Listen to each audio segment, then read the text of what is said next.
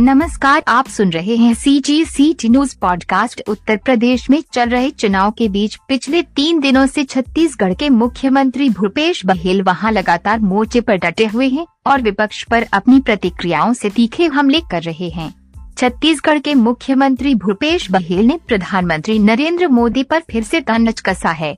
प्रधानमंत्री के उत्तर प्रदेश की चुनावी सभा में दिए गए भाषण का हवाला देते हुए सीएम भूपेश ने सोशल मीडिया पर लिखा, हमने छत्तीसगढ़ में कर दिखाया, हमारे नेता ने उत्तर प्रदेश में अपनाया। कथित गुजरात मॉडल वालों ने आज मंच से छत्तीसगढ़ मॉडल गुनगुनाया।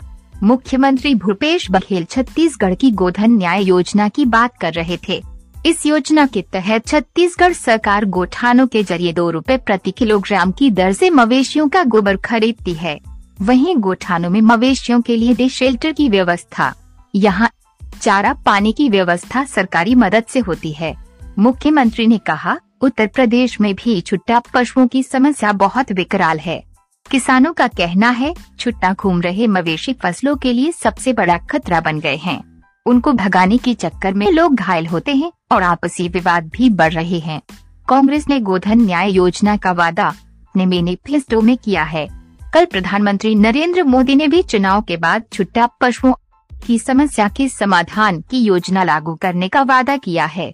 उन्होंने कहा, गोबर बेचकर भी पैसा मिलने लगेगा तो लोग छुट्टा मवेशियों को भी घर में बाँध लेने की सोचेंगे। मुख्यमंत्री भूपेश बघेल 19 फरवरी से उत्तर प्रदेश में हैं। पहले दिन उन्होंने लखनऊ ज़िले की विधानसभा सीटों पर कांग्रेस के लिए जनसभा की। रविवार को उन्होंने रायबरेली में कांग्रेस महासचिव प्रियंका गांधी के साथ मंच साझा किया। उसके अलावा ज़िले की कई सीटों पर प्रचार किया। मुख्यमंत्री सोमवार को प्रयागराज ज़िले के सीटों पर प्रचार करने निकले हैं। उत्तर प्रदेश विधानसभा चुनाव के प्रचार अभियान में मुख्यमंत्री भूपेश बघेल हर बार छत्तीसगढ़ मॉडल की हवाला दे रहे हैं। इसमें वे दो हज़ार रूपए में धान खरीदने की बात, कर्ज माफ़ी, भूमिहीन कृषि मजदूरों को सालाना छह हज़ार रूपए देने वाली न्याय योजना की भी बात की है। गोबर खरीदने और छुअता मवेशियों के प्रबंधन से जुड़ी गोधन न्याय योजना की बात उनकी सभाओं में ज़ोर देकर कही जा रही है। सी जी सी टी न्यूज़